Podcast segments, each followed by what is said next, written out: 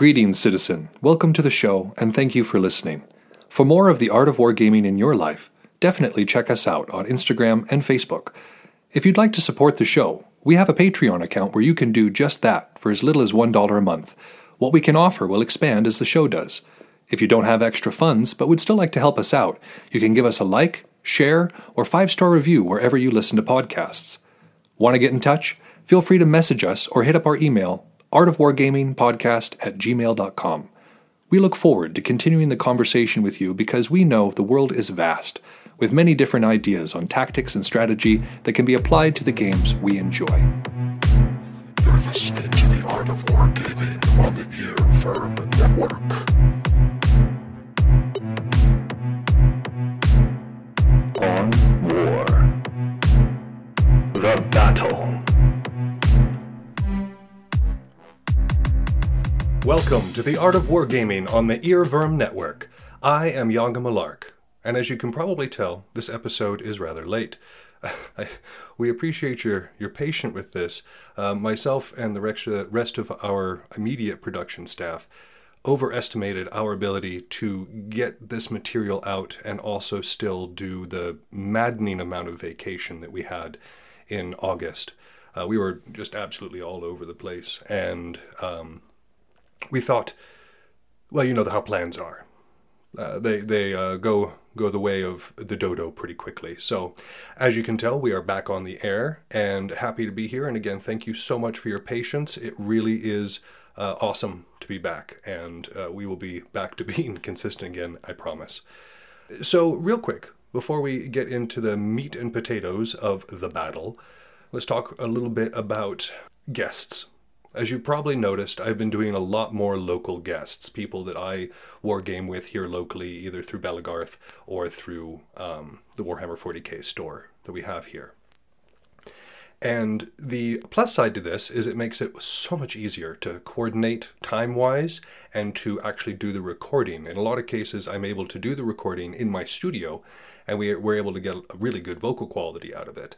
Um, other times I've got this nifty little recording device that I that I take around with me and we get some pretty good audio out of that as well. But either way, it's right here you know, I can hang out with the person beforehand. We can kind of go over things. Uh, if somebody's running late, it's really easy to communicate about that. So there are some obvious bonuses, if you will, uh, to doing short range guests. And i absolutely love the ones that we've had on. I you know thumbs uh, being back and forth of course. I love him on and Todo and turkey feathers and all the others. We we absolutely love our guests who are coming on. However comma it is also necessary, I think, to be getting new ideas in as well. A, a broader range of folks being able to come and speak different uh, from different tournaments and from different areas all over the place. So it is going to be my mission, uh, kind of going forward now that the the stress is off a little bit and we're able to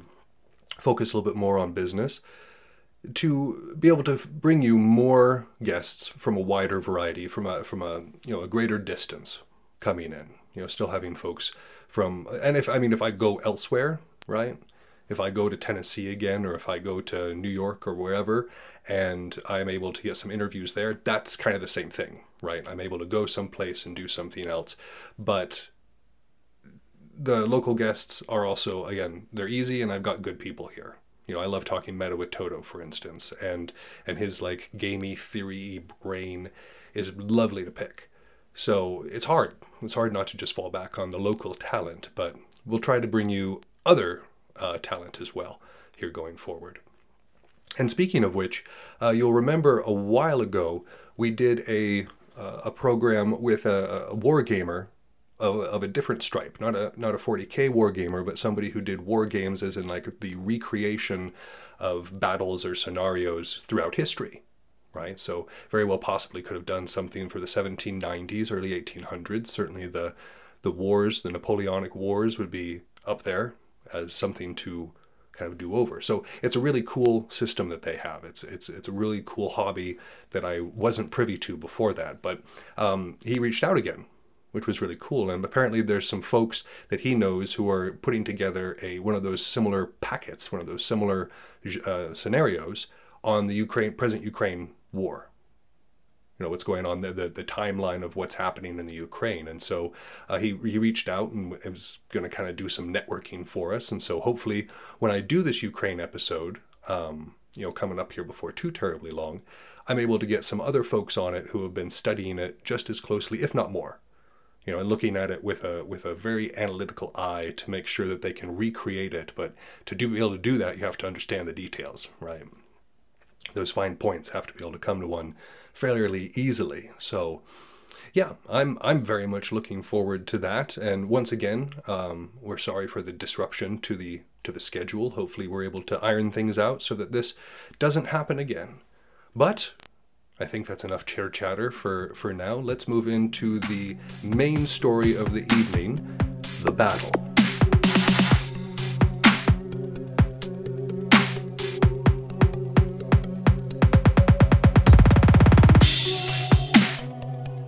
After the next episode, we're going to be moving in an, into an entirely new section of the book that deals more with combat directly. As you've probably noticed, the majority of the episodes leading up to now have been kind of a mixture of preparation and ways to think about the field in terms of kind of dressing it beforehand, making sure that we are going to be putting our best foot forward and countering our enemy to the best of our ability. But that's not to say very much about actual tactics or actual strategy. And that's coming up in the next section of the book. So it's divided into, you know, you've got the book and then it's divided into other books you know, it's the original trilogy, if you will, but not actually a trilogy. So, not if you will. Terrible analogy. But moving on. So, um, leading up to there, Clausewitz is going to be getting us ready for it, kind of saturating our minds with the concepts that he wants us to have moving forward as the analytical and uh, very categorical thinker that he was. So, what we're looking at here is the incitement of a battle kind of what the battle looks like as a general review, not going into specifics, not going into specifics of like strategy or tactics yet, but just sort of talking about it and then talking about the effects of victory. You know, what happens if we win? We, there's always the plan of what if we lose. We're trying to maintain our, our line of retreat, right? Make sure that we can get out of there. We're making sure we're not losing too much strength just in case we're having to prep for a loss. But what happens when we actually win? Well, that'll be the the latter portion of today's section. But in terms of before the battle begins, there is an understanding that there has to be mutual consent for a battle to take place at all. Uh, well, excepting a few key exceptions, but for the very for a very wide portion of battle, it cannot take place without mutual consent, which is to say that you have to have the two armies that are ready to square up against each other the attacker, the defender, they're they're able to fight because of the mutual consent. Now this used to be different, kind of going forward. It used to look different going forward. You know, back in the way when you had massed troops that were going against each other, you know, uh, phalanx and whatnot. And then that broke down into the different legions. And so it was kind of the same idea, but using different blocks to move against instead of like one large mass moving forward. And then that kind of shifted and shifted and shifted until we get to a point where, you know, fighting is not necessarily mutual consent, but the battle itself is.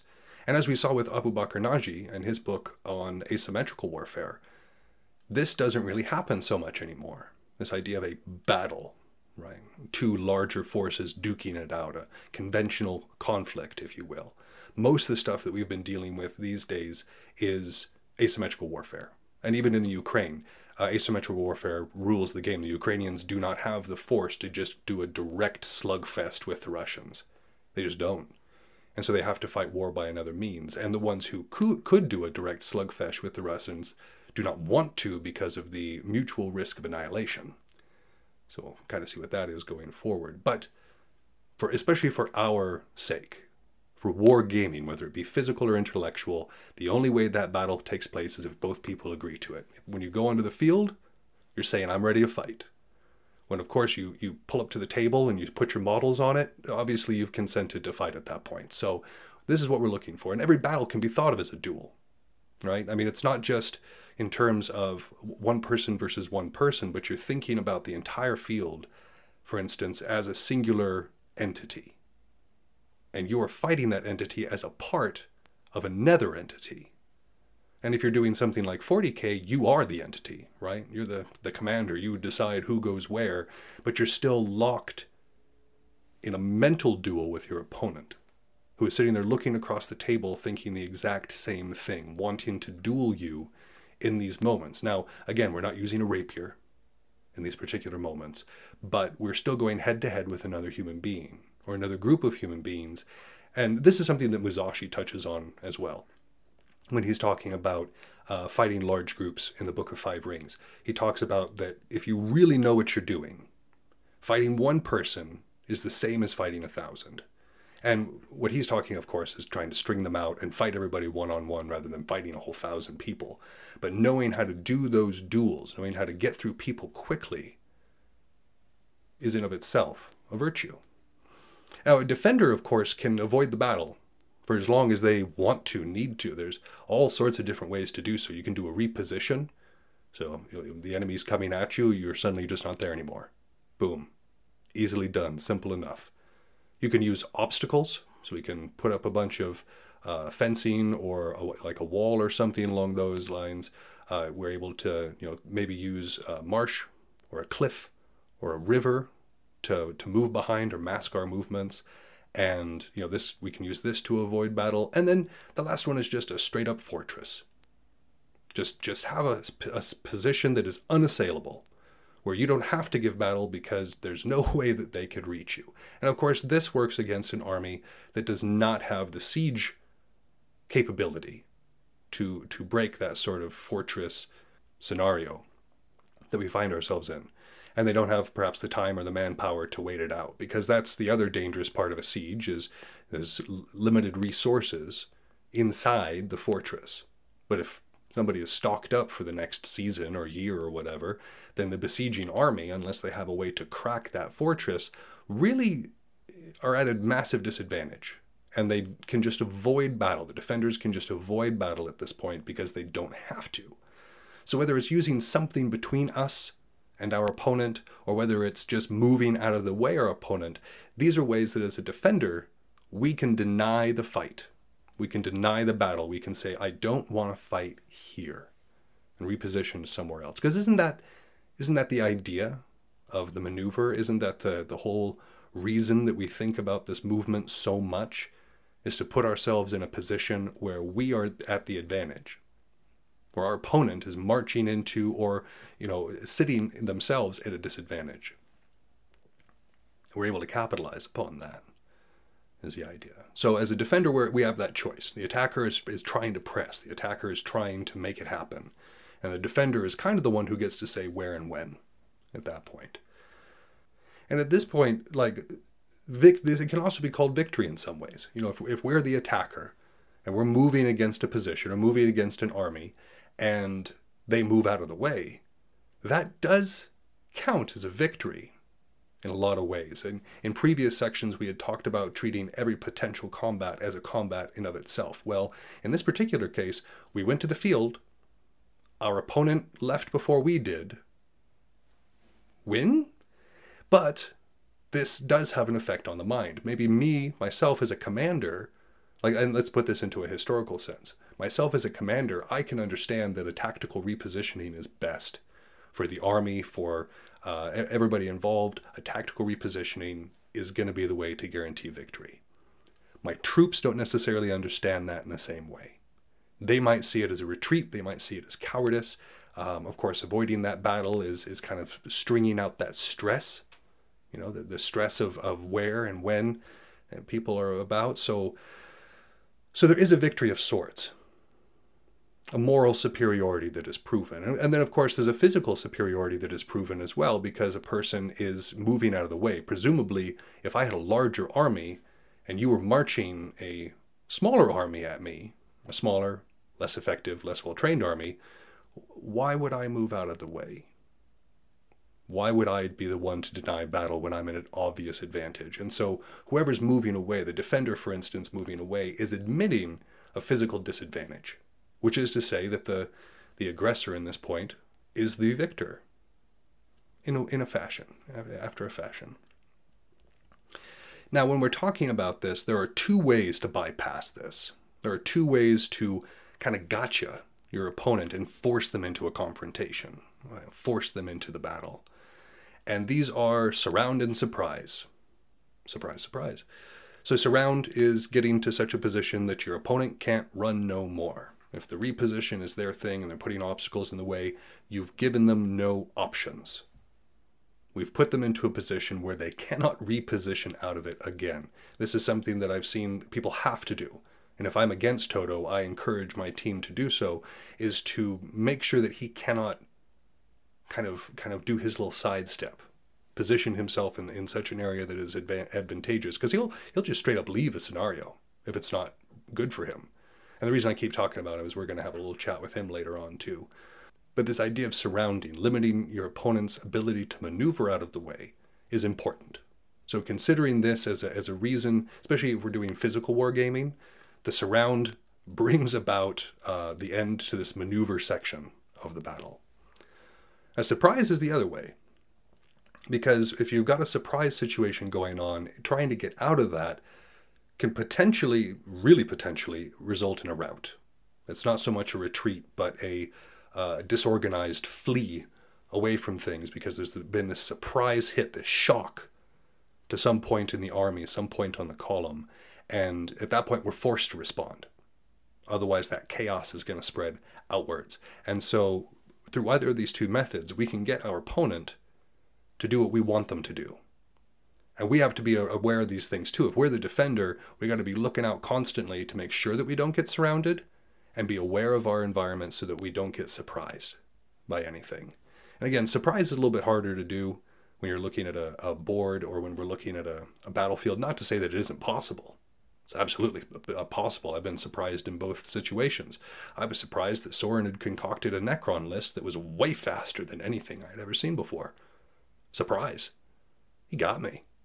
Now, I'm, he was also a really good player. I don't want to take away from that, but he used Necrons in a way that I had never seen before.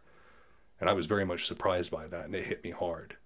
So, both of these things, the surround and the surprise, give the choice to the defender of fight or rout. Because again, in either of these situations, the retreat, the reposition, is not going to be possible in an orderly fashion. And so it's either admit defeat or fight back at this point. And so, however we come about to it, whether there's two large forces that have consented to fight, or if we have uh, a, a surround and surprise moment where has force the battle, we come to the battle, right?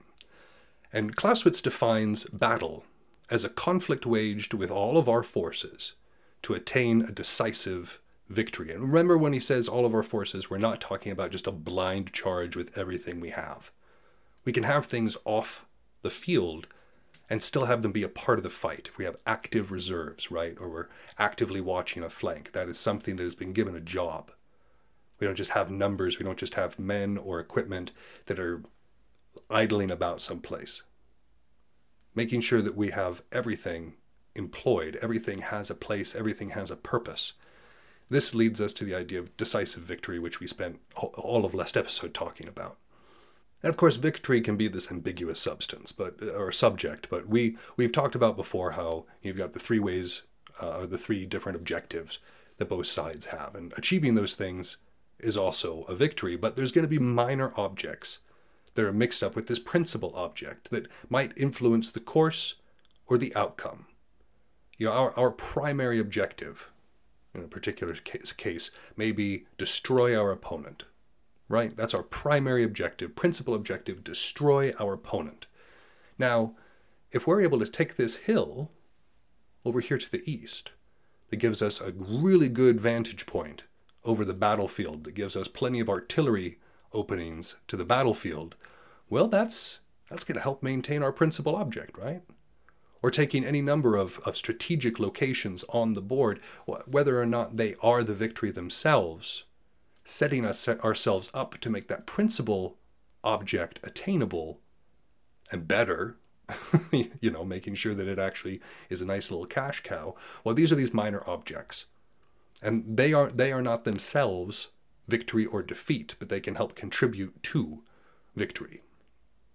And he says victory needs to be striven for as long as hope remains. As long as we might be conceivably able to be victorious we should try for it. And this is kind of in line with St. Thomas Aquinas's just war theory, where ta- he talks about a, a fight should not be fought unless there is a way to win. This is the other side of that, which is the fight must be fought if there's a way to win, right? And it should not be given up for these secondary considerations. Just because, for instance, if we're if our opponent takes this hill over here and is able to get their artillery up, that doesn't mean automatically that we've lost. You know, that hill was a secondary objective. It it may have kind of made us shift how we're going to accomplish our primary objective, but it's still the same. It's still the same, and we still have to strive for it and, and not give it up just because other things have started to, to influence the course. But these secondary and these minor objectives, while again, not the principal objective, can influence the manner of the decision of the fight, the effect of that victory, and the value as a means to an end. We've all heard of a, a Pyrrhic victory, right? A victory that really wasn't worth it. You know, we, we may have beaten our opponent, we may have made them ret- retire from the field of battle, but we have done so at such a cost to our own forces, whether it be through sheer loss of troops or damage to equipment or any other factors that leave us at a disadvantage for our next fight. Well, this the value of that is a means to an end, and the end, of course, being the overall victory in the campaign strategically. Making sure that we have a victory here that is, is valuable as a means to an end. Well, a lot of these secondary objects influence that. You know, the, the effect of that victory, and we're going to get into the actual effect of victory at the end of this section, so I don't want to go too much into that. But of course, the manner of that decision, how it's going to be resolved, can be dictated by these, these minor objectives. Last episode, we had also talked about determining like decisive action, looking for that decisive action, knowing when it is upon us, and making sure that we capitalize on it effectively. And of course, decisive action is about every single battle. In every single battle that we go into, we are looking for that decisive moment, that moment that tips the momentum in our favor, and we just ride that all the way to victory. The decisive moment. And this decisive moment is different based on what our the, the opponent is and what we need from our opponent in order to win. For instance, if their formations are their their real strong point. You know, if we know a unit that across the field they highly rely on certain formations or certain people being able to lead. If we look across our playing board and we see a you know a big castle or or a larger group that is very much dependent on either auras or certain buffs that come from the characters or models that are in there, well then that formation is the way that our opponent is going to achieve their victory. And so the way that we can disrupt that and kind of make sure that we guarantee ourselves a victory and make that decisive moment for ourselves is to break up that formation, to break up the cohesion. Because this is the way that we're able to hobble our enemy and take away their strength. And if we can take away their strength, that's a lot less effort that we need to make in the overall victory. So, shattering that formation somehow, breaking up that cohesion, is very important if we know that that is one of the, the main ways that our opponent is seeking to achieve their victory. Likewise, if our enemy is reliant on a certain objective, you know, either a certain uh, piece of ground or a certain building or anything along those lines, the conquest of that point is the decisive moment. That's the decisive action. Because a point that just can be given up willy nilly, well, that's that's not a big deal. But let's say that my opponent really needs the the center. Let's say they're playing Adeptus Astartes, right? And they've taken the secondary objective where you can go to the center, and if you maintain your presence in the center, you're gaining uh, victory points the whole time. Well, by going and taking the center from my opponent and perhaps making it impossible for them to be there, I have snatched the means of victory from them. I have made it so that those points are not going to be points that they can acquire. So, in either of these cases, again, we're looking for what our opponent is doing, what their strengths are, kind of how they're going to approach the field, and we're going to break them of it. We're going to take away that special place. We're going to destroy their coherency, that in such a way it makes our victory easier. The battle will go more in our favor, and the results will be more favorable to us.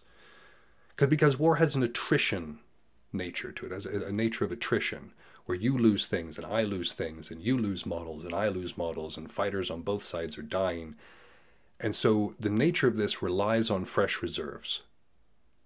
And that is either other people coming in from off the field, uh, it's coming up from units that we didn't have directly engaged in the front, being able to come and fill those holes. Whatever the case may be, fresh reserves often are the win or the lose in any particular battle. And I'm not talking about, you know, battered or not knocked about battalions, not not battalions that are already de- depleted in strength in some way. Those are not reserves. The point the the whole mission of those battalions should be to rest. Because as a general rule, an exhausted battalion that has already seen a lot of action is not going to perform well. Now, of course, to any rule like that, there's going to be exceptions to it. Of course, the Battle of Gettysburg comes to mind for me, where you had um, Chamberlain, who was in charge of the Union flank up on Little Round Top, and he fought amazingly up there. The the main boys that he was um, in command of, they they pulled this pinwheel motion and got a, a right side to that flank that saved the day, kept the flank from getting rolled up, and it was a big deal. And then kind of as a, a congratulations, kind of as a you know good job guys they were moved, right, to a place where they might be able to recover a little bit more. In the center, where Pickett charged. now, of course, there were other units there as well. It wasn't just Chamberlain and his uh, and his main regiment that were there taking the brunt of it, but it is one of those moments where they're still able to do well. And again, Pickett and his guys went over a mile over open ground that's here neither here nor there. We'll talk about the Civil War at some point, and I'll geek out about it. But suffice to say, as a general rule, we want fresh troops, and by fresh we mean we mean fresh, as in like haven't been engaged, to, like they're they're not worn down already. Because there's an equilibrium, right? There's an equilibrium that exists between two fighters. There's an ex- equilibrium that exists between two armies and between two generals. And that equilibrium moves back and forth, and it is a slow thing to start shifting. You know, we're, we're going up against an object that is being pushed against us and does not wish to move. But as as the equilibrium goes in one direction, it goes slowly at first, and then it becomes stronger and faster with each moment. As the equilibrium shifts in one direction, it becomes harder and harder to correct it. If I start to win, it can be very difficult to start kind of getting in the way of that victory, especially because of this attrition that we talk about in war. If we're on the battlefield and let's say we have even numbers, even numbers in terms of skill, even numbers in terms of just numeric strength, we've got even sides. And one side starts taking more than the other. Let's say that they crush an entire flank and give themselves a tactical advantage. Well, now this equilibrium is, is on their side. There is this movement towards victory. And the same thing in the other way around. If we're if we're having somebody aggress upon us and we we lose a limb, or we lose key players, we're losing key units, that equilibrium is being completely disrupted. And whichever way it's leaning, that's where the favor is going. And because of this, we can often foresee our fate long before it happens. We can often see our victory slipping away from us way before the last blow falls or before the last dice is cast. Even though this is the case, as we mentioned earlier in the episode, we have to keep fighting as long as there is a possibility of victory. I have snatched victory from the jaws of defeat many times on the 40k table and many times in Belegarth. I have watched it happen in both places, and in both cases, it is about tenacity. It is about perseverance. It is about making sure that we eke out every single opportunity for victory that we have because you never know. We can turn that around. There can be some excellent fights that get uh, the equilibrium back on the other side. We can have a couple of dice rolls that don't go our way or that are overwhelmingly good that kind of shift things back. And so just because the equilibrium has moved in one direction does not mean it will be there forever. However, once you've been doing this for long enough. Like, let's say I look across the field and it is just me and then 10 people on the other side who are of my skill or better. Well, I'm probably going to lose here. I'm still going to try, right? I'm still going to go. I'm still going to get my, my butt handed to me. Absolutely. but I can foresee, even before I'm taken off of the field at that point, that I'm probably going to lose. You know, usually by about turn three to turn four in a, in a 40K game, you know which way it's going to go. It's already started to be decided at that point. And it's decided for a couple of different reasons that we can see. The, you know, the experienced general will be able to see these things on the fly. The rest of us, you know, kind of keeping it in our minds, kind of in the back there, is of course the pure moral power in the mind that is leading the officers or is leading the, the fight. What is the feeling that we're dealing with? Do we feel motivated? Do we feel um, uh, you know happy to be there? Are we? Do we think we're going to win? Do we understand that we have the momentum? Are we riding it? Are we letting it um, our opponent mess with our mind in any particular way? The pure moral power, whether it reduces or rises, is going to have a huge effect on which way this equilibrium is is leaning. Remember that a good portion of this last section that we've been talking about, a good portion of this this, this first part of the book, has dealt exclusively with moral factors. That's how important it is. So this moral power, very much something to be considered, very much something to nurture on our own side. The second thing that contributes to this, this loss or gain of equilibrium is this attrition of forces or reserves.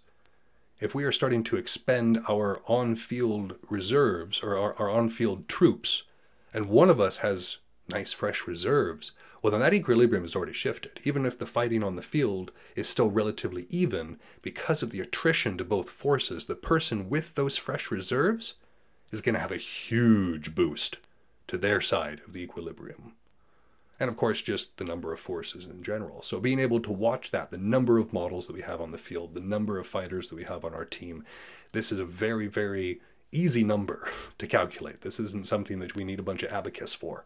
No, we can see what's happening.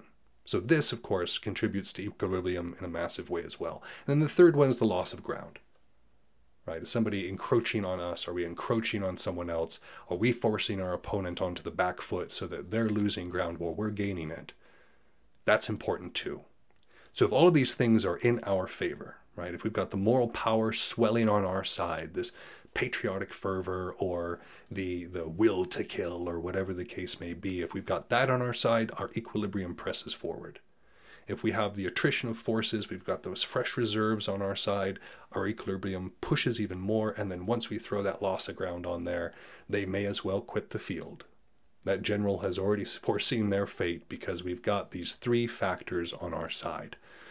So these are the three, three factors that we need to pursue right? In anything that we do, tactically, strategically, we are looking to preserve our moral power, to have a greater advantage in the attrition, and then, of course, to make our opponent lose that ground.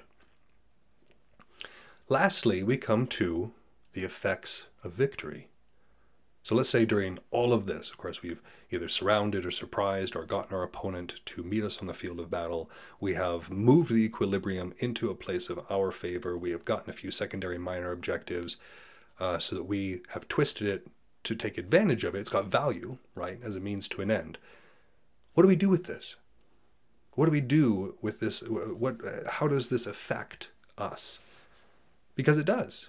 You know, it can affect the generals, right? It can either give uh, confidence or take it away.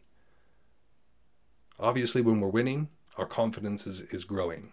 Our, our confidence in ourselves and our leadership qualities, our confidence in our troops, in our equipment, in our fighting. Victories bring confidence, and losses take away the confidence. And so the effects of victory there, of course, on the on the general themselves, is the moral pressure and the mental pressure that comes with it. And this can be good or bad. Remember, uh, there's a difference between confidence and cockiness, and the difference is victory. Can we still get those victories? We can think highly of ourselves, but not think too highly of ourselves to such a point that it is a detriment. And to the army, what is the effect of this victory on the army? Well, in a lot of cases, especially as a moral factor, there's a there's a great uh, huzzah that goes up, right? Everybody likes to win. Everybody likes it when their team wins, and so this effect of the victory on the generals of the army are, are very positive. and it makes everything else easier. This will make marches easier because people have a sense of purpose it will make fighting the next time easier because people will be going into it potentially with uh, more courage, right? Because they've been here, they've done it before. And so victory in this case is is very useful, obviously, to generals and to armies. The states involved, which is a little bit different, or it doesn't count quite as much for us, but victory affects the states involved as well. So if we think about that as like a unit, for instance, on the field versus off the field, you know, the effects of victory on the Dark Angels while we're on the field specifically, you know, fight to fight, that is the generals and the armies, right? But once we get back to camp, the effects of those victories on the group when we're at camp, well, that's that's the second idea. That's the second part of of this victory because I've seen both happen as well. You know, you've got a team that did exceptionally well out on the field, and they come back and they're all laughs and joy and hugs back at camp. Everybody's in a great mood. You know, next time around, like training is easier. Everybody is is on the board. You know, th- these effects on the state, quote unquote, the state itself, very useful very useful for the individual. And, and the exact opposite is true when we're dealing with loss. You know, the, the effects upon the states involved. I've seen some camps that just became downright morose after a hard loss, after they were really trying for something and they didn't get it. You know, that absolutely influences the way that state is as well. So, but for the for victory, you know, if we get the victory, the effects are overwhelmingly positive and can put us into a better position to negotiate other issues. And of course, the third one is the results of these of this victory on the subsequent course of the campaign. What did we pick up in the process? What boons were we able to get here? What were the numbers that we ended with?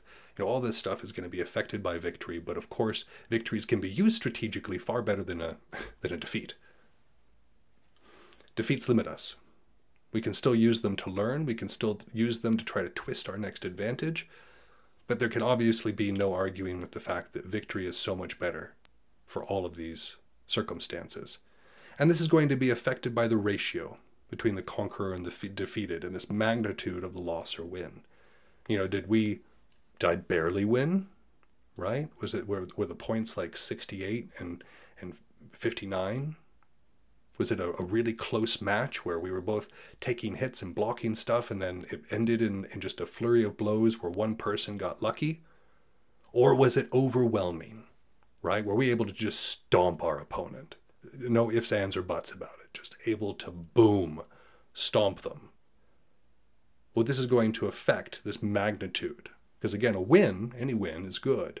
An overwhelming win is awesome and the effects upon the generals of the armies and the states and of course the rest of the campaign is going to be blown uh, this is an exponential equation that we're dealing with here. The better our victory is the better the the effects are going to be to the nth degree. Again we're dealing with degrees of magnitude. Like with an earthquake the difference between a 6 and a 7 is massive. Kind of the same thing here. And when we're talking about of course that equilibrium when we're talking about things that carry over a single fault can be repaired, but an overall physical or moral effect is not so easy to alter. If we are able to, you know, correct one thing, if we if we realize early on, we're like, okay, cool. I'm, there's something wrong with my stance. I'm going to turn my wrist out a little bit more. I'm going to mess with my my my stance itself, my where my footwork is at, and that slight adjustment can be repaired. But the moral effect of losing, especially repeatedly, is harder to get rid of. And the same thing on an army. You know, if there's a little thing to tweak, we can do that. But if it causes losses, if it causes us to stumble, well, then the magnitude of that changes. And it's not just a little issue anymore. It's not just a, an issue with our footwork. It's not just an issue with the way that we execute our attack. It has become part of the mental game as well now. The equilibrium has shifted against us. And so we must be vigilant in this particular regard, and we must understand the consequences of loss and kind of how that can affect us moving forward. And when we're measuring the victory again, we're measuring this ratio between, we cannot overlook trophies, right? And by trophies, we might be talking about corn, you know, skulls for the skull throne, blood for the blood god, all that goodness. But when Clausewitz was talking about this, he meant very real things, like a standard, for instance. Could be very demoralizing for the opponent to lose, very, very um, a, a, nice boost to morale for the unit that takes it, right? Boom, they were able to capture a standard. Or equipment. Ooh, cannons, ammunition, food. All these things are fantastic in the real world. Obviously, if I beat my friend at, Warhammer, I don't get to go through and choose which of their tanks I take home with me, though that would be awesome. No, these are uh, measured specifically. And so, again, if we're dealing with an actual trophy, like an actual physical trophy, those are given out. If you're at a tournament or if you're at an event, there are various trophies given out for various things, and they absolutely affect the magnitude of our victory.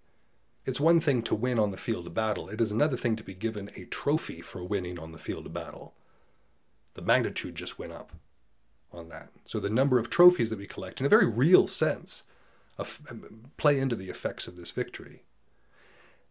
And throughout all, all of this, through the mutual understanding of the consent for battle, the battle itself, and the effects for victory afterwards, we need to understand implicitly that all of war is directed against human weakness. That's what we're fighting against every single time. We are looking to exploit our opponent morally, intellectually, emotionally, physically. Because if we are both perfect, nobody will win. But if we're able to find a chink in each other's armor, if I'm able to find something to exploit, well, again, we're talking about the effects of victory, right? And if we understand our opponent's mortal failings, we can use that against them and make this even larger. And again, human weakness, when we when it comes to like physical weakness, people get tired. People have uh, limits to the, the shots they can throw, to the amount of time they can spend on their feet. All of this is human weakness. You know, some people get into their own heads, some people have a temper, they get put on tilt. These are human weaknesses. And so we're constantly trying to play to that. We're constantly using these human weaknesses to try to draw our opponent into an advantageous situation for us battle wise. We're trying to use it throughout the battle as itself to gain that equilibrium, right? And then for the effects of victory, well, to best get those, we should have been exploiting these human weaknesses the entire time. So, here to talk about this, talking about how a battle is like a duel and consent, breaking formations, and so on, uh, we've got my good buddy and longtime friend of the show, Todo.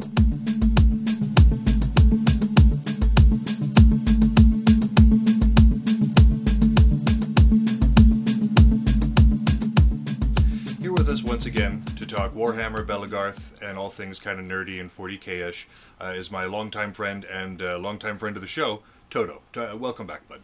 Thank you so much. Thanks for hosting me again. I'm always surprised you keep having me back. well, what can I say?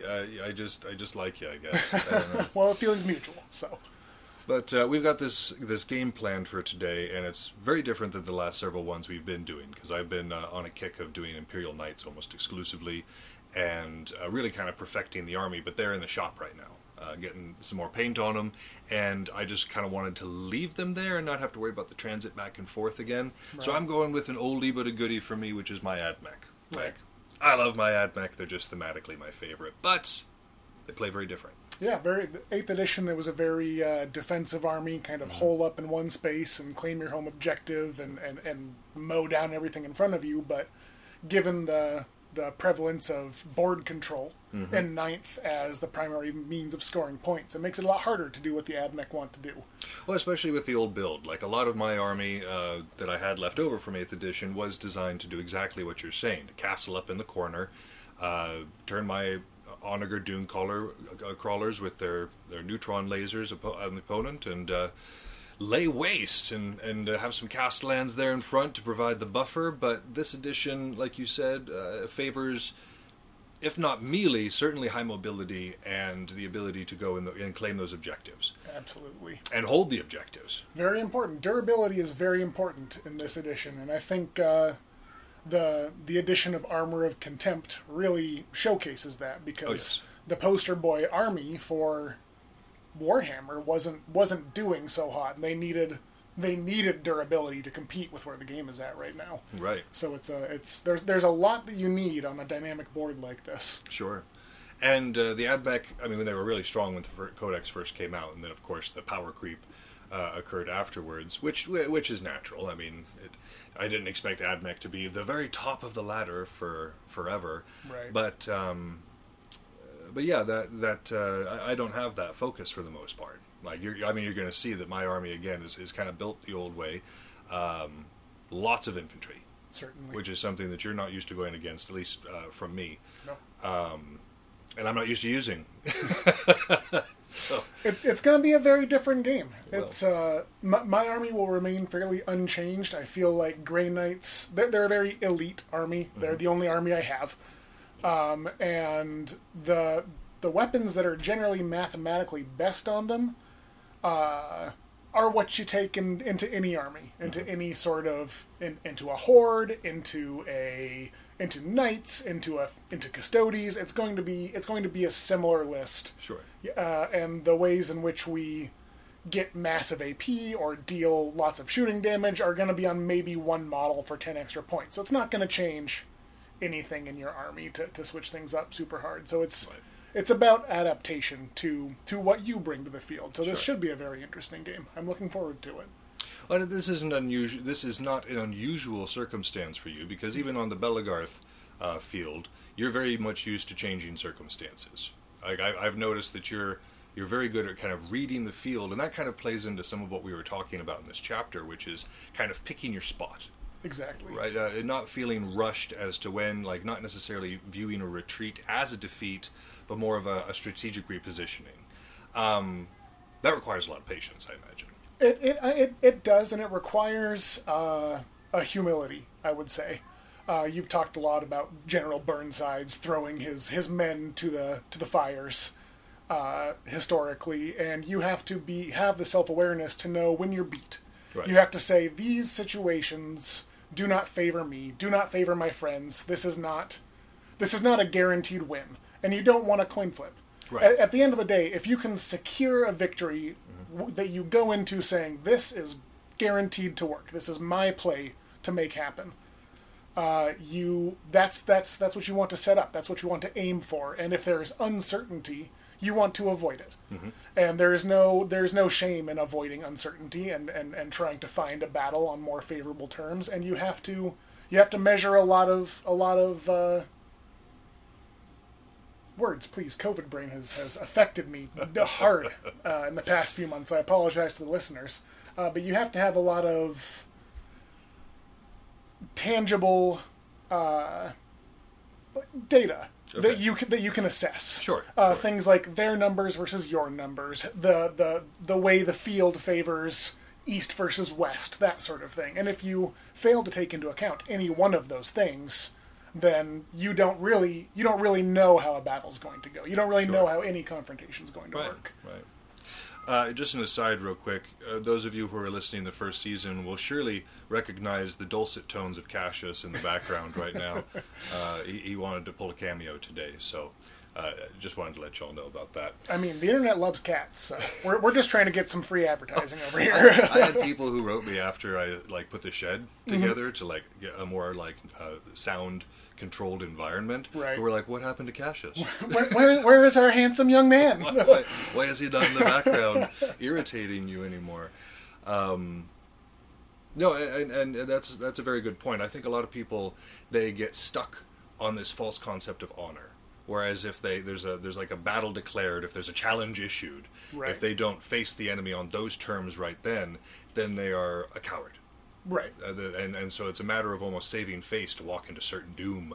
But um, I think you've seen the wisdom in being like, well, no, it's not cowardly to be like, no, I want to fight on my terms. Right, because, because w- talking about priorities, talking about prioritizing things that are important to you for for winning, winning has to be number one. Sure. And winning can mean many different things in in in wargaming, in real war. Uh, but but you have to be focused on what is victory and how do I attain it. Sure. And if my pride becomes the more important than the victory, that's a recipe for a loss. Sure. So you have to know when you when you are beaten. You have to really assess how strong you actually are. And if you don't do that, it, it's hubris. You Sure. lose. You're, you're going to walk into something stupid and you're going to get wiped. Well, that's So- like that's like rule number one for all the military theorists that I've read is like you need to understand your army's strengths and weaknesses. Absolutely. Be realistic about it because if you are not already you've you've started hobbled like entering into the battle. Exactly. Uh, in in our currently, I am I am zero percent victory rate against your Imperial Knights, and with their ninth edition codex. Right. And it is because I do not understand my army's weaknesses well enough compared to your army's strengths. Mm-hmm. So I'll throw ten guys at a knight, like oh, 10 guys. That's so many guys. And then they get murdered, and I have to go, okay, that's not enough guys. And I really have to reassess and figure out the, the right number of guys. Sure. And once once I am there, I think that uh, I will have much better sense of that of, of that game state. Uh, and uh, and I think that you are going. That this uh, game is going to be much different than our other ones. Certainly. In terms of when we come back after the the break, I'm fairly certain that I'm going to be going. What did I do wrong this time around? I, it, it, it would be nice, but there is I, I, I- will not walk into this with hubris because I do not know. This is my first time playing against AdMech, and I do not know their strengths or weaknesses. So there will be a lot of uh, very on the fly learning about how much damage I, I give and take. Sure. Well, I- and one of the things you'll notice uh, just off the bat is the lack of the ability to do high AP damage. Right. Is one of the things I'm lacking with this list. The other one with my knights, um, a good portion of the list is either super high damage or and or high AP. Absolutely. This one does not operate around that principle. Of course, I have a few units that are able to reach out and touch somebody and do so violently, but the when we're look, when we're talking about the three arms of, of warfare, you know, the like the infantry, the cavalry, and the artillery, I am definitely infantry heavy with this list, with some cav opportunities, and then also some some artillery. Some big guns there in the background. which is different than the knights because the knights kind of break that mold. Right. They're like, you know what? Each one of us is cav. Each one of us is going to be infantry, and each one of us is also going to be artillery Right. to some degree. I mean, like the Certainly. Helverins are more um, artillery than per se the the uh, Warglaves are. Right. And same thing with the the larger knights. But in this particular case, um, The Yeah. roles are defined. the rules are defined. This is going to be far more like what I'm accustomed to seeing in stuff like Clausewitz. In fact, very much like Clausewitz because I've got a, a, a similar army composition, uh, albeit with Skitarii. He didn't have Skitarii back in the late 1700s, but uh, but I do. But it's it's a similar idea. You got your your muskets marching in, in Right. and file and stuff, but you know, we're also going against the Emperor's finest, the Emperor's uh, secret Psyker army, um, and uh, yeah, like I, I and and I'm going into this with the opposite. Like Todo's coming into this with confidence, as he should. He's trying to avoid hubris. I'm coming into this with like, I don't think I'm going to win this, but like, I don't, I don't intend on despairing. I intend to give good sport. You know, that's that's who I am. I don't, I don't just walk away and be like, well, I think I'm going to lose, so I'm just going to ham it in. No, I'm going to make you work for it. I understand. I You still might table me turn two, but I'm going to make you work for it. We'll that. see. We'll see. We'll see how it goes.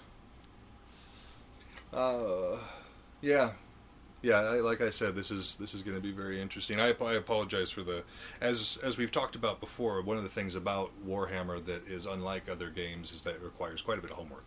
It really does. I was demonstrating to my wife the other day the amount of books that I've had to memorize, like the rules of, in order to play this game, and she just kind of shook her head at me. It's like I, I know I'm cruel to myself. You're, you're you're walking into a dangerous spot right now, Malark, because if we start talking about game theory and game design, this little 15 minute intro is going to go for three hours. So I'm going to stop myself right here. And I am going to wish you good luck. I hope that we both have fun in our endeavor today. And uh, I, I can't wait to see what your AdMech have in store for me. Sounds great, my man. Let's get to it. We're back now after a devastating loss on my part and an amazing victory on Todo's part. We're talking a near perfect game here.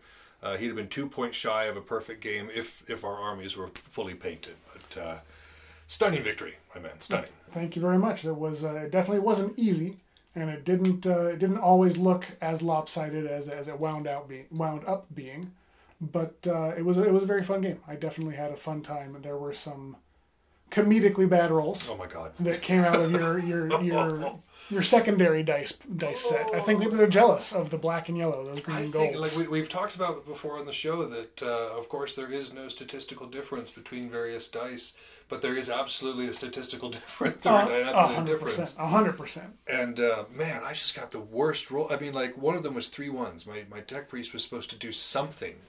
I interrupted. On twos. Yeah, on twos. I was hitting on twos. And the man got three ones, and he. I think there were two Snake Eyes charges this game. Yep. One of them went through because of your good positioning. I was So right there. that's a great example of uh, positioning to mitigate loss. Sure. uh, because you, you know if you like we were talking about before in the episode if you can ensure a guaranteed success mm-hmm. setting up for it is always the correct move. Right. and so you can you can completely mitigate failure by sitting around one and a half inches out of a unit. You had the option to do it and you had the wherewithal. So that was even in the worst possible outcome you still achieved what you set out to do which i think was really the embodiment of that sort of philosophy And I managed to score. Uh, I was in the mid twenties. I didn't actually finish totaling up my points because I didn't find it to be important.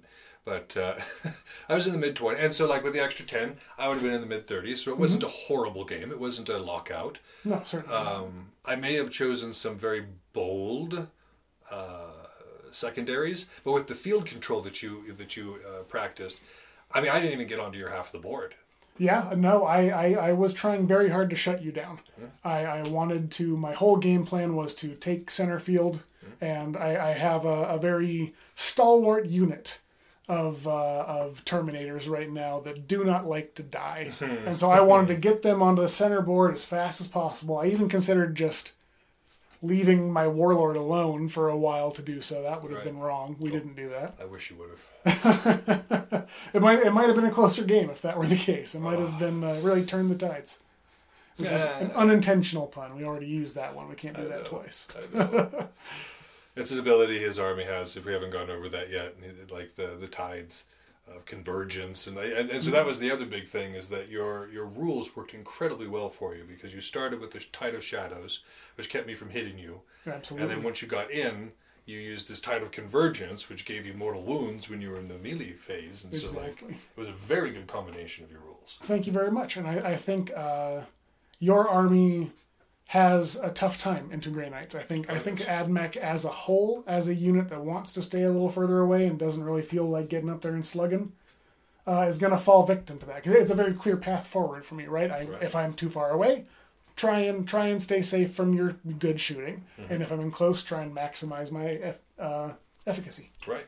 So Well, and it's it's also a just a, a weaker army in general, especially with Armor of Contempt. Those uh, little like the little negative one that we got, the little boost. Because last edition, our galvanic rifles were four zero one, mm-hmm. and so like that was it was supposed to be the there are same. bolters, Yeah, but like worse.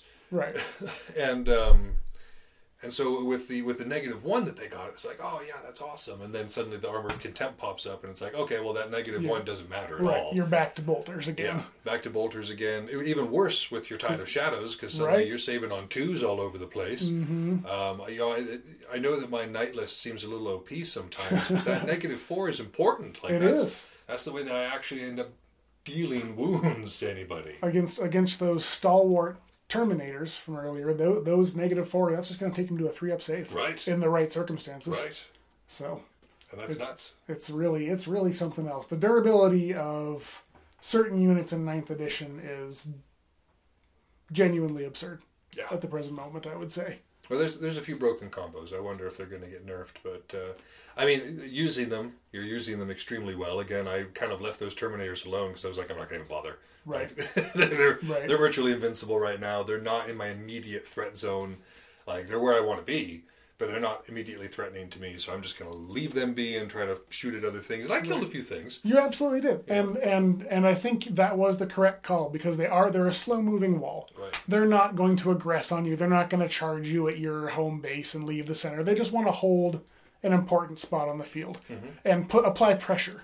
So you were really prioritizing targets very well by even though they were big and they were tough and they were scary, it, it- you would have been throwing shots away, dumping ammunition into them uh, that could have been spent actually doing damage. Right. So your prioritization of kind of separating the wheat from the chaff of my army and trying to thin it down until my bulky boys have no support was it was very smart. I was down to almost two dread knights at the end of the game, Right. and so you were really doing a good job of eliminating my shooting and eliminating the threats that were very present to you, while leaving, even though there were a big looming, scary fog on the horizon. That's that's all it was. So And again, not not entirely blaming dice for anything, but there were several rolls that could have, like you said, it, it wasn't completely one-sided there for a minute. Like Certainly I- not. Like, uh, there was that one game not too long ago where you said you had a glimmer of hope, and that Yep. made it so much worse. yeah, and you felt that today, huh? That's it.